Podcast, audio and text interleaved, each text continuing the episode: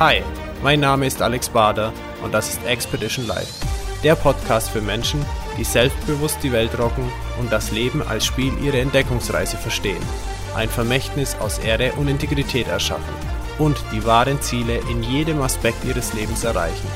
Ich freue mich, dass du da bist. And once again, it's time to be inspired and discover your way of life. Herzlich willkommen zu einer neuen Episode von Expedition Live Podcast. Heute mit einem Gast, der in der Mojave-Wüste ein ganz schweres Ereignis erlitten hatte, kann man am Anfang jetzt definitiv so sagen, doch im Nachhinein es sich als total, totale Bereicherung ereignet oder darstellt. Heute lebt er finanziell frei und mit einem Lebensgefühl, was auf bestimmten Wurzeln und Werten beruht. Wie das Ganze jetzt genau aussieht, das erzählt er uns heute. Herzlich willkommen, Marco Moll. Grüß dich, Marco, grüß dich. Hallo Alex. Ja, wie war das für dich äh, damals? Wie ging eigentlich so dein Leben in Bezug auf Selbstbestimmtheit und Unternehmertum los? Es fing eigentlich schon in der Schule an. Ähm, muss dazu sagen, ich gehöre zu denjenigen, die kein gutes Verhältnis zur Schule hatten und umgekehrt genauso. Das heißt also, meine schulischen Leistungen ist wie ein, ähm, ja, das Buch der italienischen Heldensagen. da, da, steht sehr wenig drin, das ist ein sehr dünnes Buch. Ähm, habe aber dann trotzdem meine mittlere Reife gemacht, habe dann das Fachabitur noch gemacht und bin dann in eine Lehre gegangen. Und in der Lehre habe ich eigentlich schon die Entscheidung getroffen, dass das normale Angestelltenleben oder das Angestellten-Dasein nicht meines ist. Also das ist, war ganz klar, dass dieser Weg nicht mein Weg ist. Ich hatte dazu noch das große Pech, ähm, meine Lehre neben einem Ferrari-Händler zu absolvieren und habe da so den halben Tag, wenn ich aus dem Fenster geschaut habe, den ganzen Tag die Autos kommen und gehen sehen und mir auch die Menschen natürlich angeschaut, die diese Autos fahren. Und da kannst du dir natürlich vorstellen, als, als junger Mensch äh, prägt es einen. Und ich habe dann ja den Entschluss gefasst ähm, oder die Erkenntnis gewonnen, so muss man es vielleicht besser sagen, dass wenn ich hier weiter dieser Tätigkeit nachgehe, ich habe damals Stahlformenbauer gelernt, also ähnlich wie Werkzeugmacher, dass ich dann wahrscheinlich niemals in der Lage sein werde, so ein Auto zu fahren äh, geschweige denn zu diesem erlesenen Kundenkreis zu gehören. Und ähm, ja, so hat mich das eben geprägt. Und so kam es dann auch, dass ähm, ich nach meiner Lehre zur Bundeswehr eingezogen wurde, durch einen glücklichen Umstand von einem Musterungsstand 1 zu einem Musterungsstand 6 kam. Das ähm, hing mit Was einer. Was bedeutet das? Ich wurde ausgemustert. Okay. Mhm. Das heißt also ein glücklicher Umstand. Ich habe damals bei meiner heutigen Frau und meiner damaligen Freundin mich mit einer schweren Grippe an, äh, angesteckt, habe dann beim Fitnesstest mich total verausgabt und war dann erst mal eine Woche nach meinem ähm, Einzug bei der Bundeswehr flach gelegen.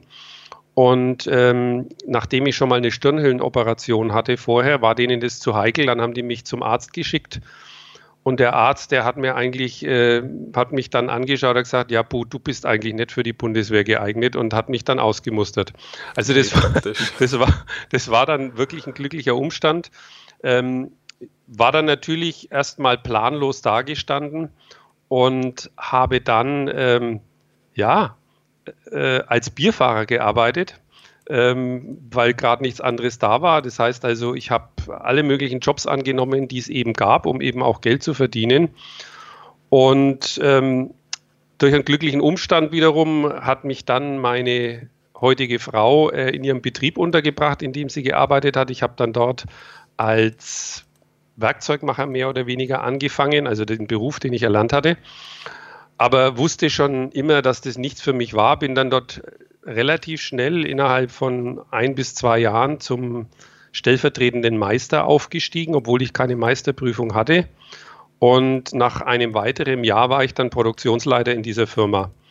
Und mein Plan war es natürlich immer, das nicht zu Ende zu machen, sondern ähm, einen anderen Weg zu gehen.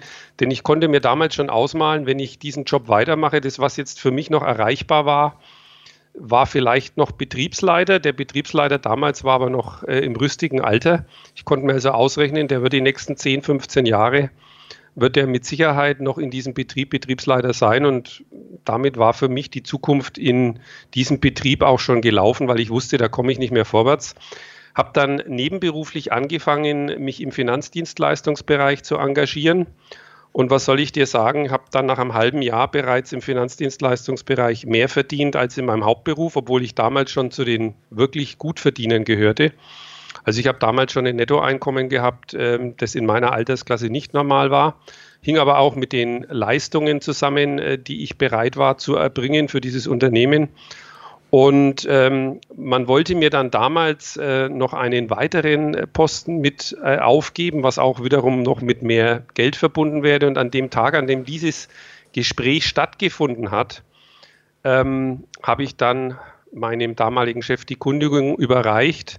Ähm, allerdings ganz im Guten. Ich habe ihm das erklärt, warum und wieso. Ich habe gesagt, na gut, äh, Ihren Platz als Chef werde ich nie einnehmen ähm, können. Das wird nicht funktionieren. Äh, ich möchte aber gern Chef sein. Und äh, deswegen werde ich diesen Schritt gehen. Es war interessant, der hat mir dann damals noch angeboten, mir auch ähm, zu kündigen, wenn ich das will, damit ich Arbeitslosenunterstützung anfordern kann. Ich habe das dann mit meiner Frau diskutiert und die hat mir damals gesagt, nee Marco, das machen wir nicht. Ähm, wenn deine Selbstständigkeit schief geht, ähm, dann haben wir immer noch mein Gehalt, ich bleibe hier weiter. Und wir kommen irgendwie durch, aber wir wollen, ähm, weil damit haben wir so ein Sicherheitsnetz und damit ähm, glauben wir schon nicht an, an deinen, an unseren Erfolg. Und das hat mich dann auch dazu veranlasst zu sagen, nee, das möchte ich nicht, ich kündige. Und ähm, ja, dann ging es in der Finanzdienstleistung los. Das war 1900, lass mich überlegen, 84 und 1985 habe ich dann bereits meine erste Firma gegründet und habe mich dann in der Finanzdienstleistung selbstständig gemacht. Ähm, das sage ich mal, war, wir haben damals Analysen durchgeführt und haben letztendlich das getan, was äh, in dem Finanzdienstleistungsvertrieb, in dem ich tätig war, immer versprochen wurde, nämlich neutrale Analysen zu machen und die besten Produkte rauszusuchen. Nachdem die das aber nie gemacht haben, sondern da war immer ein Konzern dahinter gesteckt. Das war immer nur ein bisschen auf andere Firmen verteilt. Habe ich mir dann gesagt, nee, das ist eigentlich ein Geschäftsmodell, das gut ist, ähm, nur das kann man ja in Wirklichkeit auch machen und ob es dann ein paar Promille mehr weniger Provision gibt oder nicht, das interessiert mich nicht. Und das war dann auch äh, unser Weg.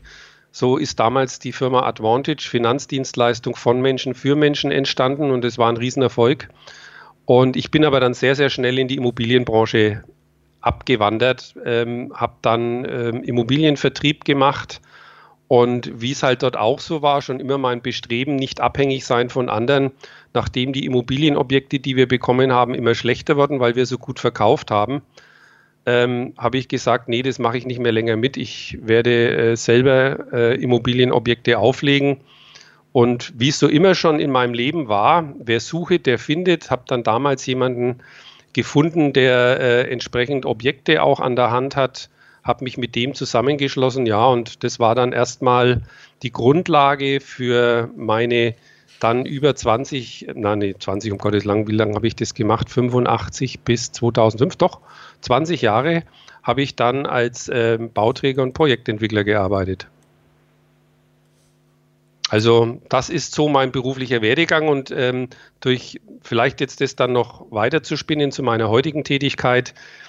Ähm, ich habe dann, sagen wir es mal so, einige Herausforderungen bekommen, die mir das Leben gestellt hat, äh, in Form auch von gesundheitlichen Problemen. Ich hatte einen sehr aufwendigen Lebensstil.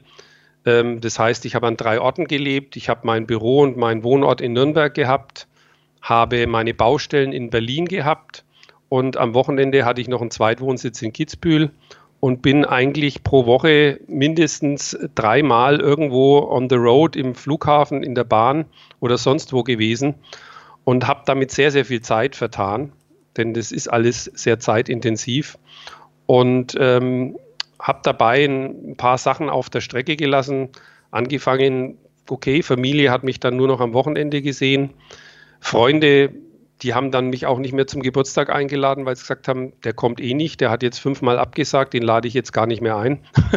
mhm. Und ähm, ja, auch, ich sag's mal so, gesundheitliche Herausforderungen, die das Ganze mit sich gebracht haben, haben mich dann letztendlich ähm, auch zu einem Umdenken gebracht. Das Ganze wurde dann 2005, äh, 2005 mit, ich sage jetzt mal, dem endgültigen Warnschuss des Universums gekrönt.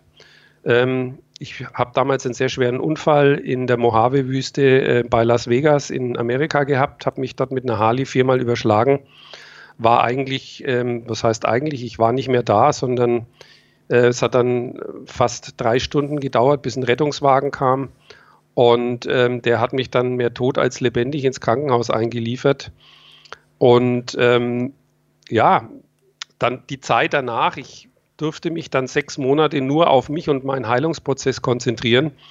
Und der hat in mir ähm, etwas bewegt, nämlich mein bisheriges Leben als Bauträger an den weltberühmten Nagel zu hängen und meiner wahren Berufung zu folgen, so wie ich das heute sehe, nämlich ähm, Menschen, äh, sagen wir mal, die Dinge beizubringen, die ich auch erfahren durfte ähm, und eben mich in einem weltweiten Gesundheitsnetzwerk, das mir damals in der damaligen Situation auch sehr, sehr geholfen hat, äh, zu engagieren. Und so bin ich heute zu dem geworden, der ich bin, nämlich Geschäftsführer äh, unseres familieneigenen Unternehmens MLB Konzept GmbH mit Sitz in der Schweiz.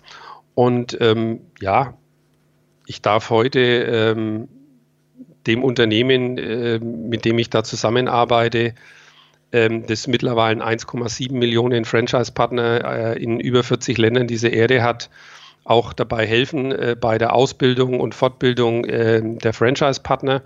Ähm, vordergründig kümmere ich mich natürlich um meine eigenen Partner. Das sind mittlerweile weit über 20.000 in äh, ja, 15 Ländern dieser Erde. Und das macht mir einen Riesenspaß. Und da lerne ich auch sehr viel. Ich darf sehr, sehr viel von diesen Menschen lernen und ähm, darf das dann natürlich auch weitergeben. Ja, so, ich sage es jetzt mal in, in einigermaßen schnellen Worten, ja, mein beruflicher Werdegang. Ja, schön. Erstmal vielen Dank dafür, äh, Marco, dass du das so mitgeteilt hast. Jetzt sind da natürlich ganz viele Punkte drin und ich habe mir auch einige Sachen hier jetzt, während du gesprochen hast, mitgeschrieben und notiert ähm, wo ich noch ein bisschen Fragen habe, so drauf eingehen. Und wenn es für dich okay ist, würden wir da jetzt ein wenig drüber sprechen. Ja, herzlich gerne, kein Problem. Ähm, so ein Punkt, dieses, lass uns mal auf 2005 gehen mit diesem Unfall. Also ein Unfall, okay, aber was ist da wirklich mit dir passiert in der Hinsicht, wirklich zu sagen, diese Tätigkeit, die man bisher hatte, 20 Jahre lang, es sind ja auch Verhaltensmuster, äh, Routinen, die eingeschliffen sind und so weiter, dann doch an den Nagel zu hängen. Also da gibt es ja auch vielleicht eine Entscheidungsphase oder wie ging dir das da? Das ist mir eigentlich auch abgenommen worden.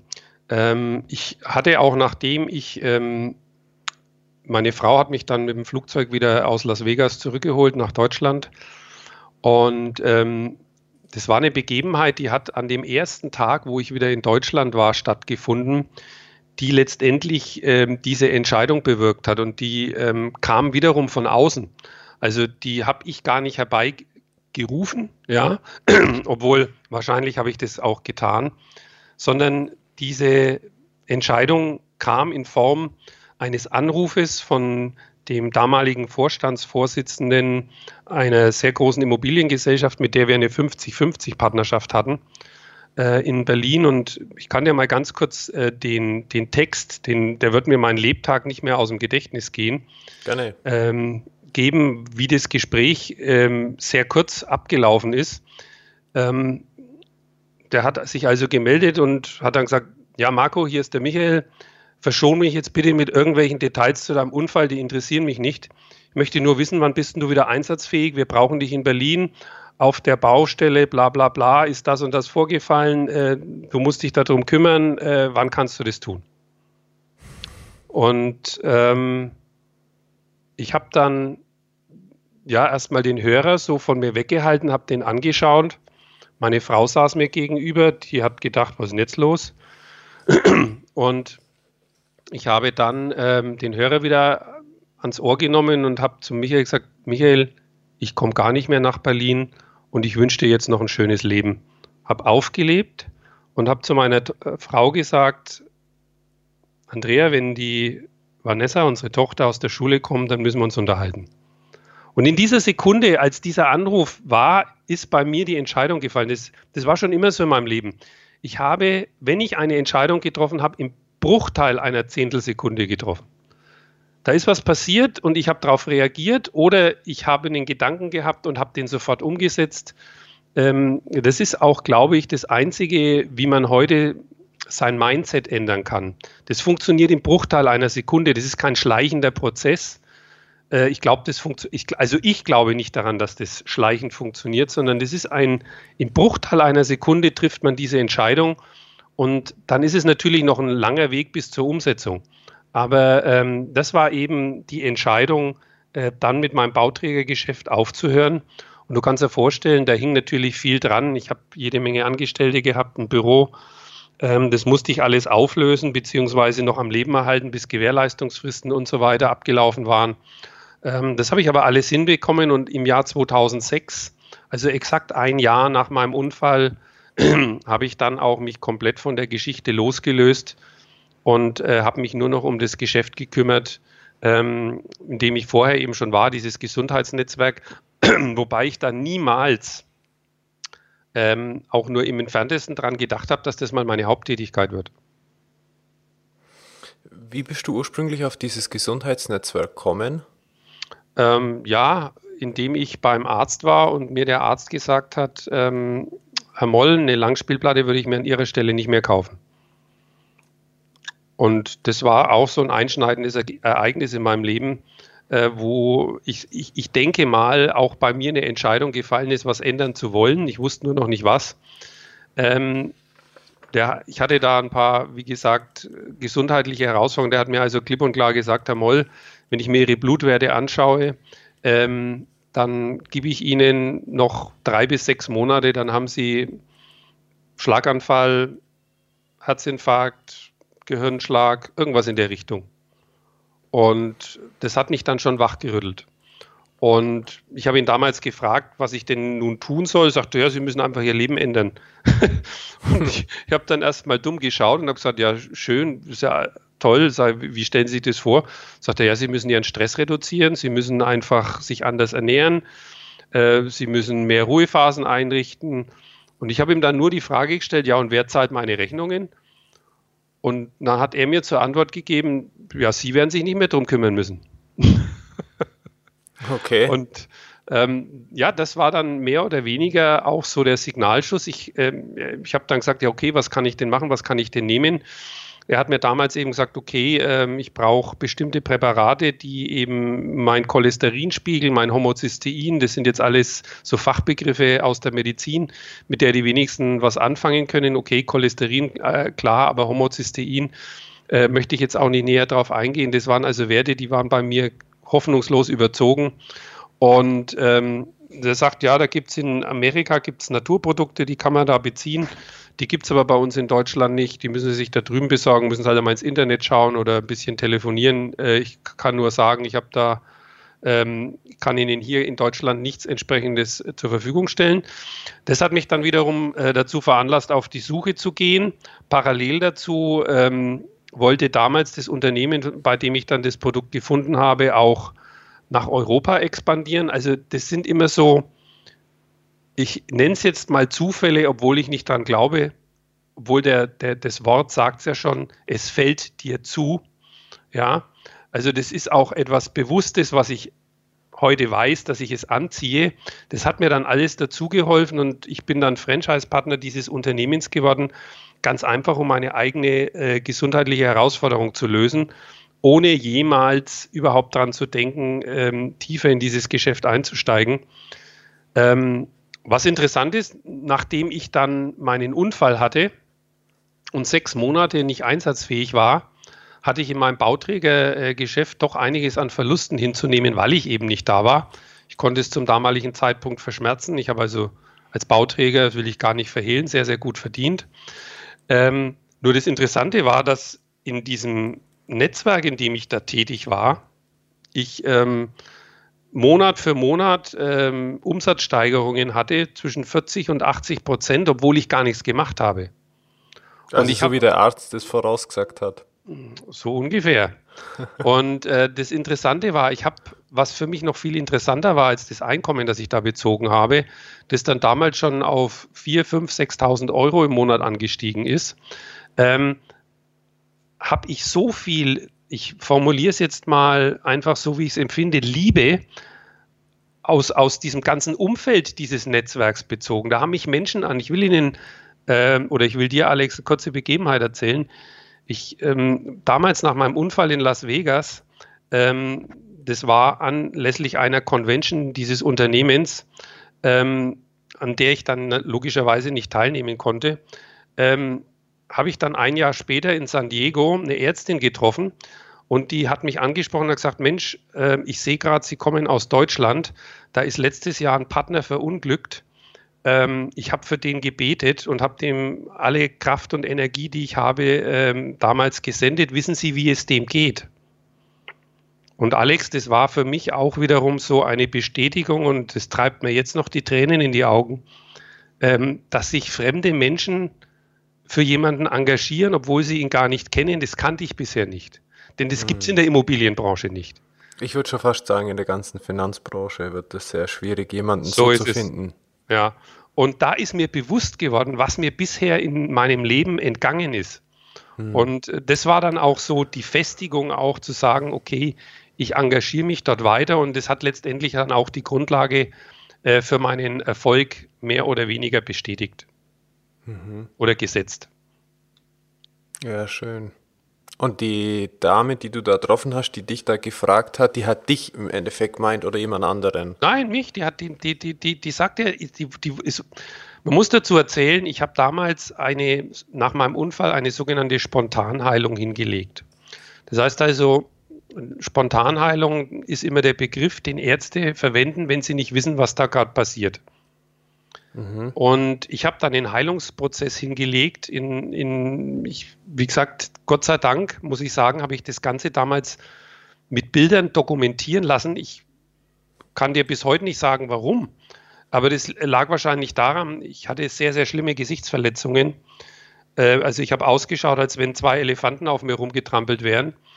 Und ähm, die hatten damals ähm, die Spiegel bei mir im Krankenhaus komplett verhangen, sodass ich mich gar nicht sehen konnte.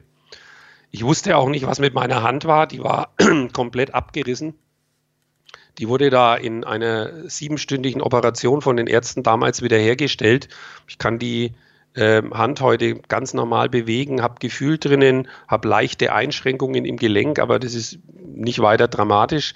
Aber das sind auch so Dinge, ähm, die damals, ähm, die wusste ich zu dem Zeitpunkt gar nicht. Und es war auch gut so, denn meine damalige Intention, äh, im Krankenhaus, auf die ich mich konzentriert habe und ähm, wo ich auch Tag und Nacht nur dran gedacht habe. Das war immer so, der Unfall, der war am 28. Juli 2005 und ich habe mir im Krankenhaus immer wieder gesagt, okay Marco, egal was da jetzt passiert ist, alles nicht so schlimm, du sitzt am 1. Oktober 2005 wieder auf dem Motorrad. Das war alles, das war der einzigste Gedanke, der mich in, in, in, in, in, in diesem Krankenhaus in dieser Zeit beschäftigt hat. Ich habe mich mit nichts anderem beschäftigt. Mhm. Und das Interessante ist, ähm, ich war dann am 28. September, nee, am 26. September das erste Mal wieder in Deutschland auf dem Motorrad gesessen und bin selber gefahren. Zwar unter sehr, sehr großen Schmerzen und nur eine halbe Stunde, aber ich habe das umgesetzt. Das Obwohl, erinnert mich ziemlich stark an den Film The Secret. Äh, weißt du, ähm, Alex, da muss ich dir sagen, ich habe damals The Secret sehr verschlungen. Mhm. Ähm, und ich muss auch sagen, ich finde auch nach wie vor den Ansatz dieses Buches und CDs und was es da mittlerweile und Film, was es da alles damit dazu gibt, finde ich schon gut. Die haben bei The Secret nur ein einziges Wort vergessen. Mhm. Arbeit. Ja, ich habe das schon mal gehört. Äh, die haben ein Wort vergessen und zwar das Tun. Ja, und ich sage Arbeit. Tun ja. hat immer auch mit Arbeit zu tun. Äh, und ähm, da hat man halt den Leuten suggeriert, du setzt dich hin und du denkst dir nur noch alles schön und dann passiert so. Wenn es so wäre, wäre es schön, aber ich habe erfahren, dass es eben nur ein Teil der Wahrheit ist. Ja. Also das gedankliche Umsetzen ist der Anfang. Ich sage, alles, was du in deinem Kopf nicht hast, wird auch niemals geschehen. Alles, was du in deinem Kopf hast, muss dann aber den Umsatz über deine Hände finden. Es muss vom Kopf in die Hände gehen und umgesetzt werden. Hm. Das ist das Entscheidende. Und so viel auch zu dem Thema The Secret. Äh, wenn vielleicht da noch eine Ergänzung kommen würde, dass da danach auch noch ein bisschen was passieren muss und dass das auch nicht nur schöne Dinge sind, und, ähm, sondern dass man da auch mal an seine Grenzen gehen muss. Und Tony Robbins hat es so schön formuliert. Der hat einen Satz gesagt, den, der wird mich auch mein ganzes Leben begleiten. Du musst dein Ich sollte in Ich muss ändern. Ansonsten passiert gar nichts. Okay. Und das ist dir sehr, sehr geblieben. Das ist mir sehr geblieben und es ist auch, wenn jemand zu mir sagt, du, ich sollte mal das und das machen, sage ich, nee, du musst es machen. Das Konjunktiv quasi rausnehmen. So ist es.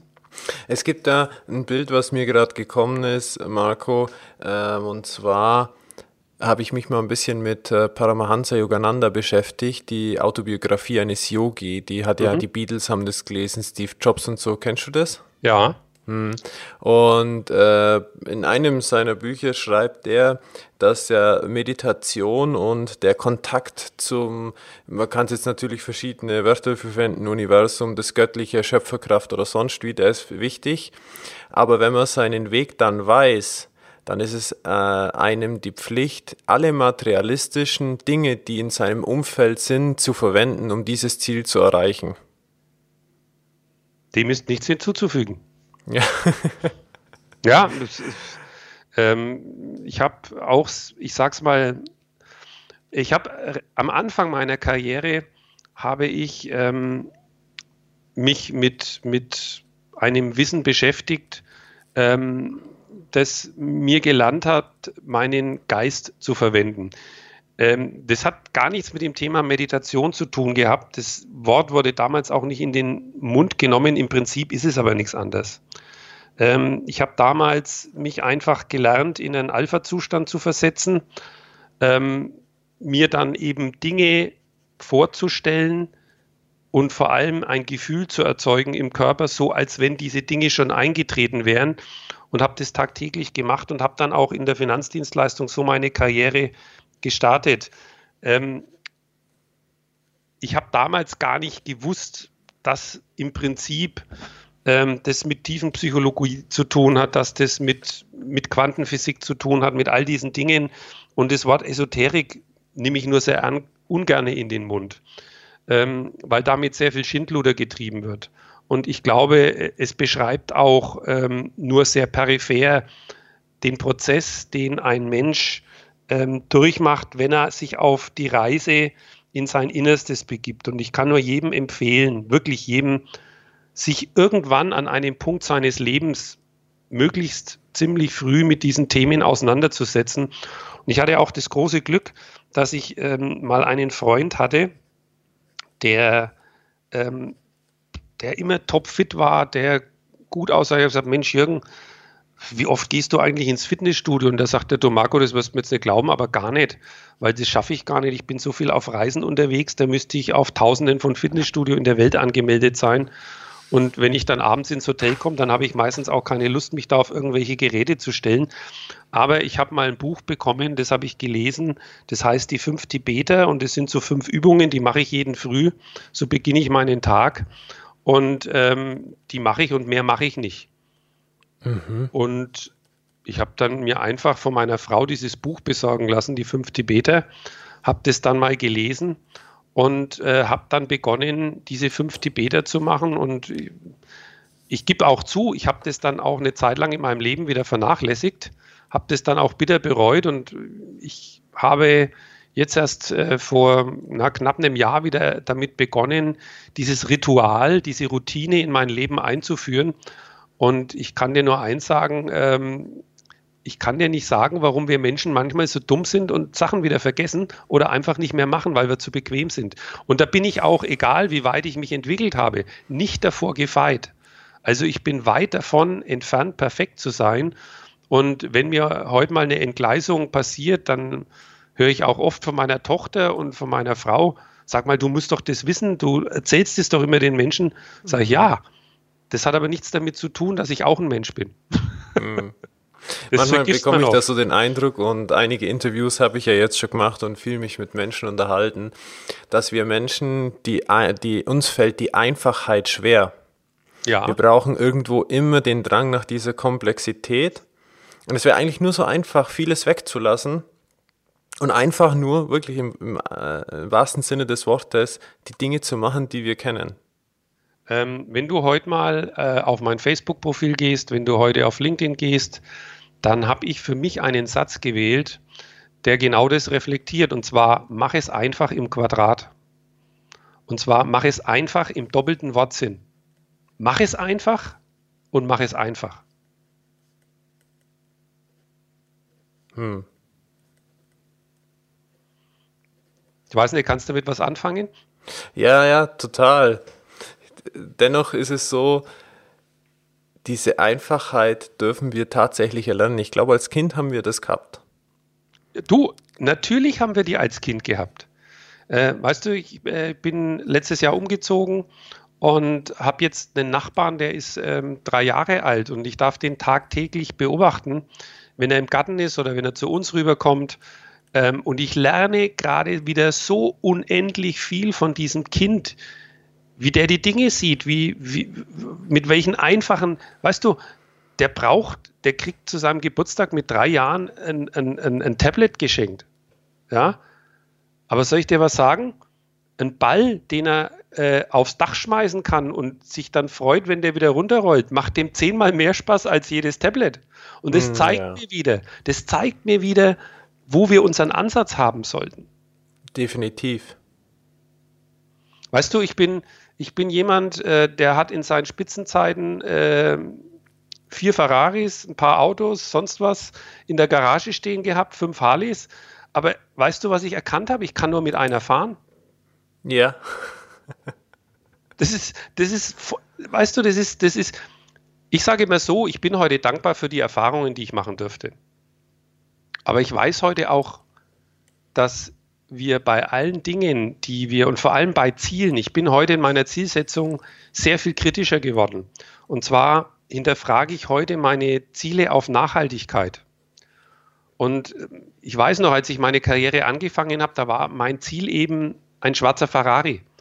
Und ähm, jetzt ist aber meine Frage heute, wie nachhaltig ist ein schwarzer Ferrari? Ich kann dir eins sagen, in dem Moment, wo du ihn hast, ist ist jeglicher Reiz verloren gegangen. Der ist, der ist, du hast das Ziel umgesetzt, das ist jetzt da, schön, nice to have, aber nach vier Wochen ist es Routine. Ja, richtig. Oftmals ist es auch die Vorfreude. Äh, es, na, nein, du, du, du merkst plötzlich, dass diese Dinge dich nicht glücklich machen.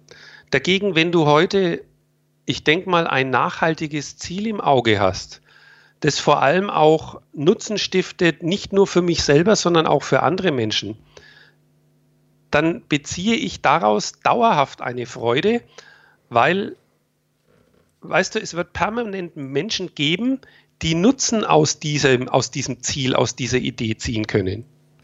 Und das ja. ist für meine Begriffe heute viel, viel wichtiger. Natürlich habe ich auch noch egoistische Ziele, die nur mit mir zu tun haben. Aber ich sage es dir ganz ehrlich, die sind auf meiner Liste, äh, stehen die ziemlich weit hinten und ich weiß ja, dass ich die erreichen kann. Ich weiß es ja, das ist ja nicht schwierig. Aber äh, sie haben nicht mehr die Bedeutung wie früher in meinem Leben.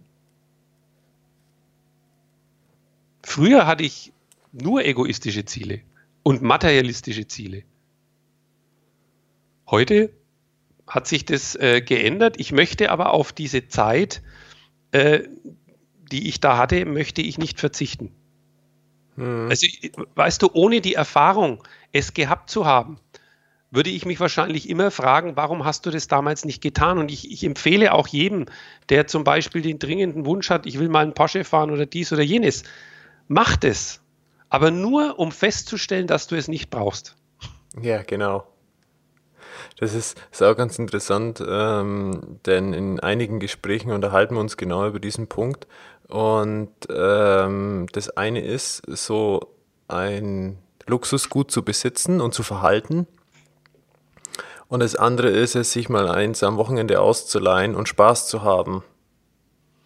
Ja, da gab es auch so eine ähm, interessante, ich habe mal ein Buch gelesen von dem Edgar Geffroy, der Machtschock.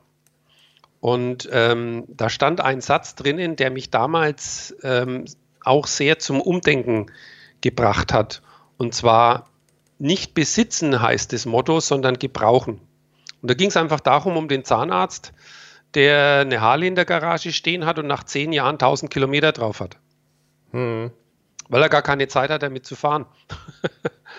und das hat mich eben auch dahin gebracht, dass ich gesagt habe, okay, es geht gar nicht mehr darum, ähm, etwas wirklich zu besitzen, sondern es zu nutzen. Und das hat dann auch dazu geführt, dass ich mit meinem damaligen Partner, was ich bis heute auch beibehalten habe, sogenannte äh, äh Carpools gemacht habe. Das heißt also, ähm, da war halt ein Porsche Turbo da, da war ein VW Phaeton da und wer halt irgendwas gerade gebraucht hat, der hat das Ding halt gefahren. Hm. Aber es ging nicht darum, das zu besitzen, sondern es war da, man konnte es nutzen, je nachdem, wie man es gebraucht hat. Ja, das ist auf jeden Fall interessant. Da sich mit Gleichgesinnten zusammenzutun, weil dann hat man ja auch gleich wieder mehr Spaß miteinander. So ist es und das ist auch etwas, was ich heute mit Freude betrachte, diese Share Economy von der Young Generation, die einfach sagen, du, ich brauche eigentlich selber gar keine Bohrmaschine und wenn, dann verleihe ich sie äh, und stelle die auch anderen zur Verfügung. Und das ist, glaube ich, auch der richtige Weg, den wir wieder gehen müssen. Das, glaube ich, ist auch langfristig der Weg aus diesen ganzen äh, Problemen, die wir momentan haben, dass wir wieder auch zu einem Finanzsystem zurückfinden, wo letztendlich die Handlung im Vordergrund steht und nicht mehr ähm, ein monetäres Mittel. Ja. Also wo ich einfach sage, äh, wenn ich heute jemandem verspreche, ich tue das und das, dann ist das eine Währung. Hm. Es erinnert mich gerade ein bisschen dran, ich habe äh, hier äh, einen Nachbar, er ist äh, aus, aus, aus Weißrussland, ähm, beziehungsweise aus den vertriebenen äh, Russen damals, die hier nach Deutschland zurückkommen mussten, also ursprünglich ja diese Deutschen. Und äh, die hatten da so eine Tradition und so ein Sprichwort, was diesen Besitztum angeht. Ich glaube, ich krieg's nicht mehr ganz hundertprozentig hin, aber so vom Sinn her war es, ähm, du kannst mein Haus haben, mein, mein Pferd haben, mein alles, was ich besitze, kannst du haben und brauchen, außer meine Frau. Und äh, die, Botschaft dahinter, also es war jetzt nicht hundertprozentig genau der Spruch so, den die da so verinnerlicht hatten, aber die Botschaft dahinter ist, ähm, besitzen, was bringt mir das alles am Schluss, aber der Respekt vor dem Menschen, äh, der soll da sein. Das ist, eh, ich sag's mal so, mein wahrer Besitz, den ich heute habe, sind meine Beziehungen, mein Netzwerk. Und genau. ähm, wie gesagt, wie, ich kam ja auch durch den Hermann Waller äh, mit dir zusammen, der ja auch schon bei dir im Interview war. Und ähm, den habe ich ähm, ja äh, auch über, über eine Begegnung äh, mit jemandem kennengelernt, den ich mal im Flieger äh, kennengelernt habe. Und weißt du, das sind so Beziehungen, die äh, ein Leben lang halten und ähm, die auch wirklich dein Leben bereichern. Und das ist eben etwas, wo ich glaube, man sollte sein Leben reich machen durch die Beziehungen zu anderen Menschen. Und ähm, ich glaube da ganz fest daran und wir haben uns auch mal Gedanken dazu mit ein paar Führungskräften gemacht zu dem Thema, was macht Menschen wirklich glücklich und haben dabei den sogenannten Glückssinn-Kompass entwickelt und ähm, haben de, mal das Leben aufgeteilt in, in sechs Regionen oder in, in, in, in sechs Bereiche, in denen man sich bewegt. Du, man kann darüber jetzt streiten, ob das genau die sind, aber damit kannst du natürlich auch immer alle anderen mit einbeziehen. Und das sind einfach die Bereiche ähm, Karriere, Finanzen, Lifestyle, persönliche Entwicklung, Gesundheit und Beziehungen. Darum dreht sich bei einem Menschen eigentlich alles.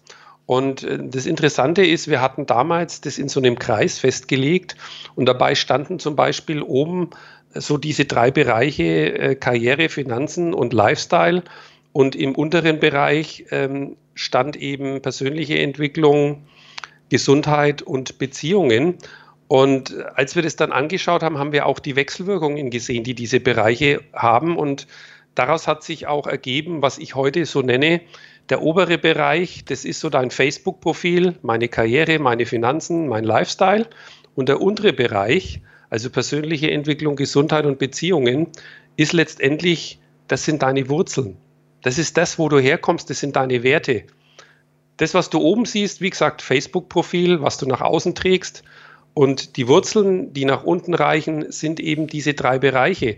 Und wir haben aber auch festgestellt in Studien, die wir dann äh, durchgeführt haben, dass Menschen, die sich mehr auf den unteren Bereich fokussieren, also auf persönliche Entwicklung, Gesundheit und Beziehungen, dass die niemals einen Mangel haben werden an den oberen Bereichen. Umgekehrt das ist auf jeden dagegen, Fall interessant, ja. Ja, umgekehrt dagegen ähm, haben wir festgestellt, dass die Menschen, die offensichtlich so ein tolles Leben nach außen leben, äh, sich oft totarbeiten, ich sage mal zwar Geld wie Heu haben, aber keine wirklich funktionierenden Beziehungen. Und ähm, jeder kennt Menschen in seinem Umfeld oder auch äh, heute durch die Medien, die genau das repräsentieren. Es gibt selten, oder sagen wir mal so, es gibt natürlich, wenn ich heute zum Beispiel jemanden nehme, wo ich sage, der in allen sechs Bereichen überaus erfolgreich ist, da fällt mir sofort äh, Richard Branson ein. Ich dürfte den 1991 kennenlernen, da lag er neben mir auf der Liege im Oriental Hotel in Bangkok und ich wusste damals gar nicht, wer das ist. Ähm, es hat mir dann erst mein mitreisender Nachbar erzählt, wer das ist. Und äh, ich habe einen Satz von diesem Menschen mitgenommen, den hat er mir damals mitgegeben, weil er war damals mit seiner Familie dort und hat mir eben erzählt, dass er jetzt auf die erste Weltumkreisung in einem äh, Ballon geht, in der Stratosphäre oben.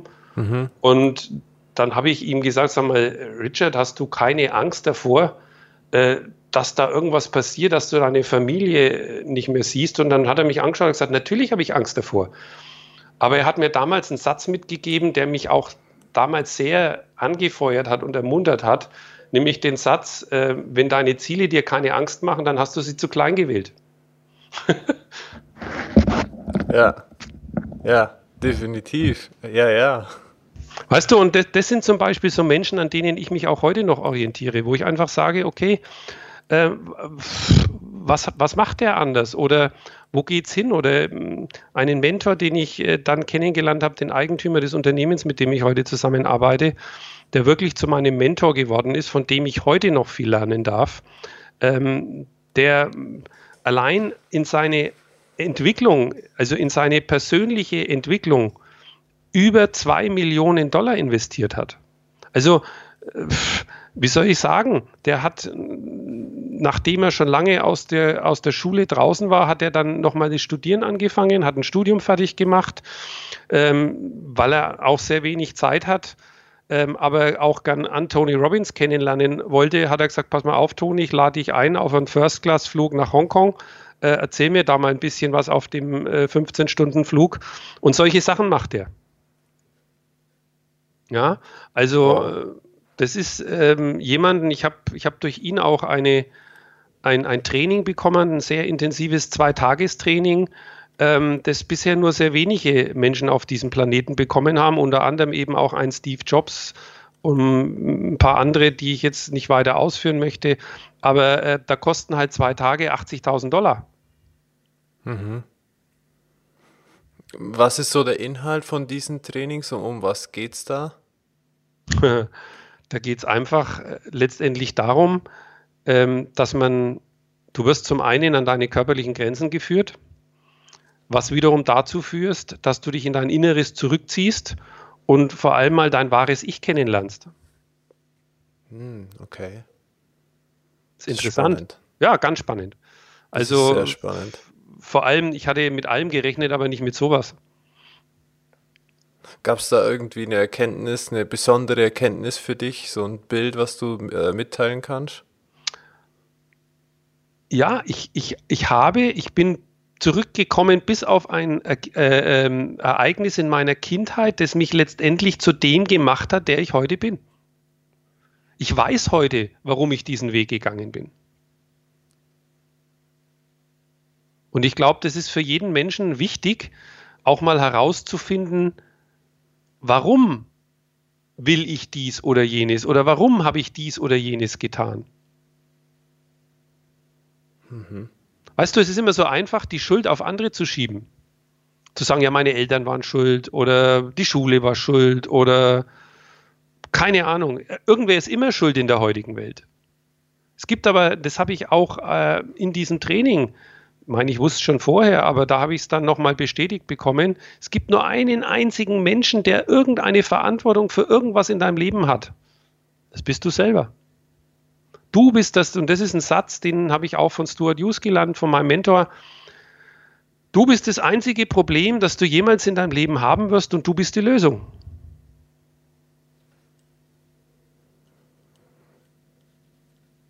So einfach. Mach es einfach.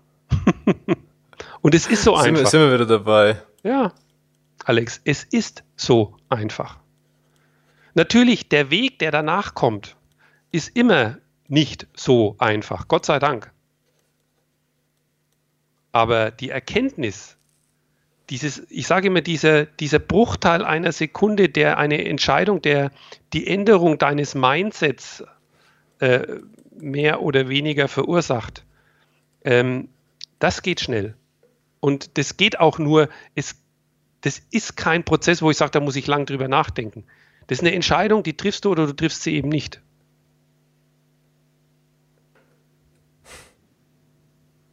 Ich habe mich gestern erst unterhalten mit äh, einem sehr bekannten Trainer, Coach, Speaker, der sehr, sehr erfolgreich ist, ähm, gerade mit seinem Thema auch Transformation, der mit 29 Jahren ähm, eine der größten Beratungsgesellschaften verlassen hat und einen anderen Weg eingeschlagen hat.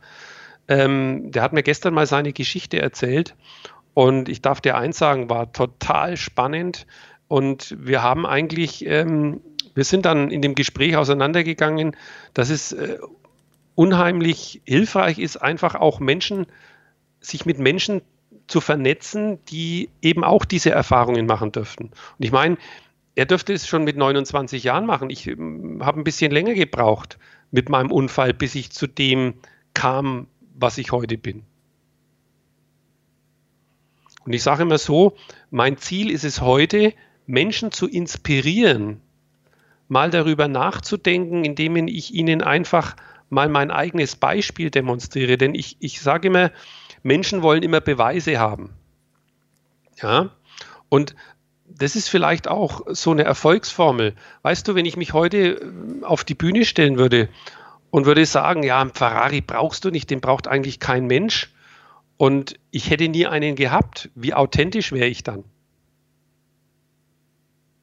Ja, ich verstehe. Wenn du aber mal vier davon in der Garage stehen gehabt hast und kannst es auch beweisen, dann wissen die Menschen, okay, der weiß, wovon er redet. Ja, ja. Weißt du, das, das sind heute so Dinge, ich glaube heute, ich prüfe heute für mich selber, wie authentisch ist der Mensch, der mir da was erzählt. Und leider Gottes, leider Gottes muss ich heutzutage feststellen, dass in dieser ganzen Speaker und Keynote-Speaker und Coach und was weiß ich was Landschaft nur sehr, sehr wenig Menschen sind, die wirklich authentisch sind. Weißt du, da, da wird, die werden heute auf eine Spur gebracht, so nach dem Motto, äh, ich bilde dich heute zum Speaker aus und ab morgen bist du Speaker, Coach und Mentor und ich lerne dir alles, was du dazu brauchst, aber das, was ich dir lerne, hast du nie selber erfahren. Hm. Jetzt frage ich dich, Alex, wie soll das funktionieren? Ja, auf jeden Fall nicht einfach. Weißt du, jemand, der auch noch nicht gescheitert ist, der, schau, frag mal den Richard Branson, wie oft er an die Wand gefahren ist. Gerade an ja, seinen ich Anfängen. seine Geschichte, der ist richtig ja. oft an die Wand gefahren. Ja, ich auch, ich auch. Frag mal, wie viele schlaflose Nächte ich gehabt habe, wo ich nicht wusste, wie ich die Gehälter äh, im nächsten Monat bezahlen soll. Auch das gehört zum Erfolgreichsein dazu. Und ich sage dir eins, ich möchte diese Erfahrungen auch nicht missen. Ja, auch wenn ich äh, heute zugeben muss, sie sind nicht besonders schön. Es ist nichts, worauf ich stolz bin. Was würdest du sagen, wie du so ein Scheitern im Nachhinein gut über, überlebt ist, vielleicht durchgestanden hast? Also. Ich kann dir nur eins sagen, heute eine Situation zu überwinden, die dich wirklich an den Rand der Existenz bringt, ist eines der schönsten Gefühle, das man als Mensch mitempfinden kann nach Liebe. Einfach eine Herausforderung gemeistert zu haben und das ist auch nachhaltig, weil das bleibt dir in der Erinnerung, das kannst du immer wieder abrufen. Du weißt, dass du dich auf dich verlassen kannst. Du brauchst niemand anders. Nur diese Erfahrungen machen die wenigsten Menschen, weil sie sich immer nur auf andere verlassen. Hm. Und scheitern, ich darf dir eins sagen, gelernt habe ich in meinem ganzen Leben nur aus den Dingen, die nicht gut gelaufen sind. Weißt du, ich lerne auch heute von meinen Kritikern und nicht von meinen Fans. Weil die finden sowieso alles gut, was ich mache. Definitiv, ja. ja, mir ist heute, wenn jemand zu mir, wenn, wie man so schön sagt, wenn mich jemand anpisst, dann bin ich zwar im ersten Moment verärgert, aber im zweiten Moment sage ich mir, was kann ich daraus lernen? Danke, dass du dabei bist und diesen Podcast hörst. Wenn dir diese Folge gefällt, du eine Erkenntnis für dein Leben oder Integrität gewonnen hast, dann schreibe eine Bewertung auf iTunes und abonniere den Expedition Live Podcast für künftige Episoden. Nutze die Chance jetzt gleich und trage dich auf www.alexbader.com für den Newsletter ein. Hier bekommst du laufend ergänzende Inhalte rund um ein Leben voller Verantwortung und Integrität. Nochmals vielen Dank und denk daran, sei inspiriert und glaub an dich. Bis bald in der nächsten Episode von Expedition Live Podcast. Mich würde mich würde was äh, interessieren, Marco, und ich schaue so ein bisschen mit einem Auge auf die Uhr. Wir kommen nämlich so langsam zum Ende vom Interview. Es gibt jetzt zwei Fragen. Also ich glaube, wir könnten uns noch ewig unterhalten. Ich habe so für mir hier jetzt mitgeschrieben, wo ich noch Fragen hätte, aber leider haben wir halt mal die Zeitbegrenzung da jetzt für heute was das Interview angeht. Ähm, zwei Fragen sind jetzt da, die mich tatsächlich noch interessieren. Das eine ist äh, familiär diese ganze Lebenseinstellung und Lebensphilosophie. Wie hat es deine Frau und äh, deine Familie, also äh, Tochter auch mit mitgenommen oder äh, mit beeinflusst oder, oder wie, wie, welchen Mehrwert haben die dadurch? Und die zweite Frage möchte ich auch gleich noch in den Raum stellen ist ähm, dieses Netzwerk oder das, was du heute machst. Wie kann man darüber mehr erfahren? Also zum Beispiel das mit dem Kompass, was du erzählt hast, oder äh, einfach so, ja, da tiefer einsteigen zu können. Das sind jetzt die zwei Punkte, die hier aktuell sind. Also zum einen mal zum Thema Familie. Ähm, wenn, und das ist eine, eine Tatsache, die ich, wie möchte ich sagen, sehr lange sehr unterschätzt habe. Das, wofür ich heute am meisten beneidet werde, ist weder mein beruflicher Werdegang noch, ich sage es mal so, äh, die materiellen Dinge, die ich zur Verfügung hatte oder habe, äh, sondern das ist die Familienbeziehung, die ich habe. Ich bin mit meiner Frau mittlerweile fast 40 Jahre zusammen. Und das ist etwas, was in der heutigen Zeit sehr, sehr selten geworden ist. Ähm, wie gesagt, wir haben ein sehr, sehr harmonisches Familienleben. Natürlich gibt es immer mal wieder auch Streit, wie man so schön sagt, oder Diskussionen, möchte ich es mal nennen. Aber das Familien oder für mich ist auch der stärkste Rückzugsort ist meine Familie und auch das, worauf ich baue. Und ich denke, meine Tochter hat viel davon profitieren dürfen. Das zeigt sich jetzt auch an ihrem beruflichen Werdegang ähm, oder an der Einstellung, die sie hat, einfach einen, einen, einen unabhängigen Menschen aus ihr gemacht zu haben, der sehr genau weiß, was er will und vor allem ähm, auch, ja, wie sie es umsetzen kann. Das hat sie von frühester Kindheit an geprägt, denn sie war immer dabei, äh, und zwar ab dem Zeitpunkt, ähm, wo ich mich entschieden habe, mein Bauträgerleben an, an den Nagel zu hängen. Vorher hat sie mich nur sehr selten gesehen. Also ich, sie sagt auch heute, der Unterschied, sie steht heute auch schon äh, äh, vor Hunderten von Leuten auf der Bühne und gibt ihre Erfahrungen weiter. Und sie, sie sagt heute immer wieder, und damit treibt sie mir natürlich auch die Tränen in die Augen, wenn sie sagt, äh, der Unterschied zu dem Leben als Bauträgertochter und heute das Leben, ähm, das ich heute oder das wir heute führen als Networker, äh, das ist so ein Riesenunterschied und sie kann nur jedem Menschen empfehlen, äh, sich mit diesem Thema auseinanderzusetzen, denn äh, das ist das Wichtigste überhaupt, die Familie, den Zusammenhalt, die Zeit, die man miteinander verbringt, den Respekt, den man gegen einer, gegenseitig auch hat und vor allem der Wissensaustausch. Also ähm, einer meiner ähm, größten Kritiker, aber auch Ratgeber ist heute meine Tochter und meine Frau. Ja, wenn ich wissen will, ob was gut oder schlecht ist, dann frage ich die beiden, weil da kriege ich eine ehrliche Antwort. mhm.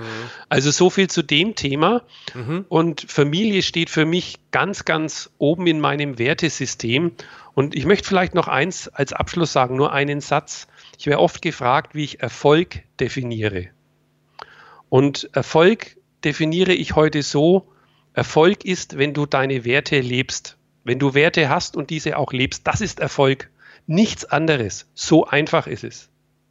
Und ähm, ich frage mich immer wieder, wie viele Menschen haben heute überhaupt noch ihre eigenen Wertvorstellungen? Also das ist für mich auch ein zentrales Thema in meinen äh, Impulsvorträgen oder in meinen Coachings, ich bei meinen Partnern mache. Werte, welche, für welche Werte stehst du und lebst du sie auch? Das ist für mich ein zentrales Thema geworden. Und äh, wer darüber einfach mehr wissen möchte oder mit mir in Kontakt treten möchte, der kann das ganz einfach über meine Homepage machen. Die ist auch wieder sehr einfach gehalten, marcomoll.com. also ähm, da gibt es auch ähm, Formulare, die man ausfüllen kann. Keine Angst, ich spam niemanden zu. Das äh, ist etwas, was ich hasse, sondern ähm, ich lasse es dann entsprechend auswerten und ähm, je nachdem, wie es meine Zeit dann auch erlaubt, setze ich mich dann sehr zeitnah mit den Menschen äh, in Verbindung. Ähm, und so kann man mit mir heute in Kontakt treten. Ja, super. Ja, Marco, wir sind tatsächlich am Ende jetzt hat von der Zeit her. Ähm, es hat mich total gefreut, mich mit dir zu unterhalten, dir zuzuhören. Ähm, ich freue mich auch tatsächlich, wenn wir uns mal persönlich bei dir in der Nähe oder bei Nürnberg in Nürnberg sehen, ähm, denn der Kontakt mit dir ist wirklich spannend und deine Geschichte dir zuzuhören. Also an dieser und jetzigen heutigen Stelle danke ich dir auf jeden Fall für den Einblick. Ja, ich habe zu danken, dass ich meine Botschaft über dich auch zu ein paar mehr Menschen bringen darf und ähm, freue mich, wenn Sie etwas damit anfangen können. Denn äh, letztendlich leben wir davon, dass wir unsere Erfahrungen weitergeben. Und das ist auch mein, mein Wunsch an dich und auch an den Rest der Welt. Schaut mal mehr nach innen als nach außen. Ich danke dir. Bis bald. Ja, danke. Dankeschön. Ciao. Ciao.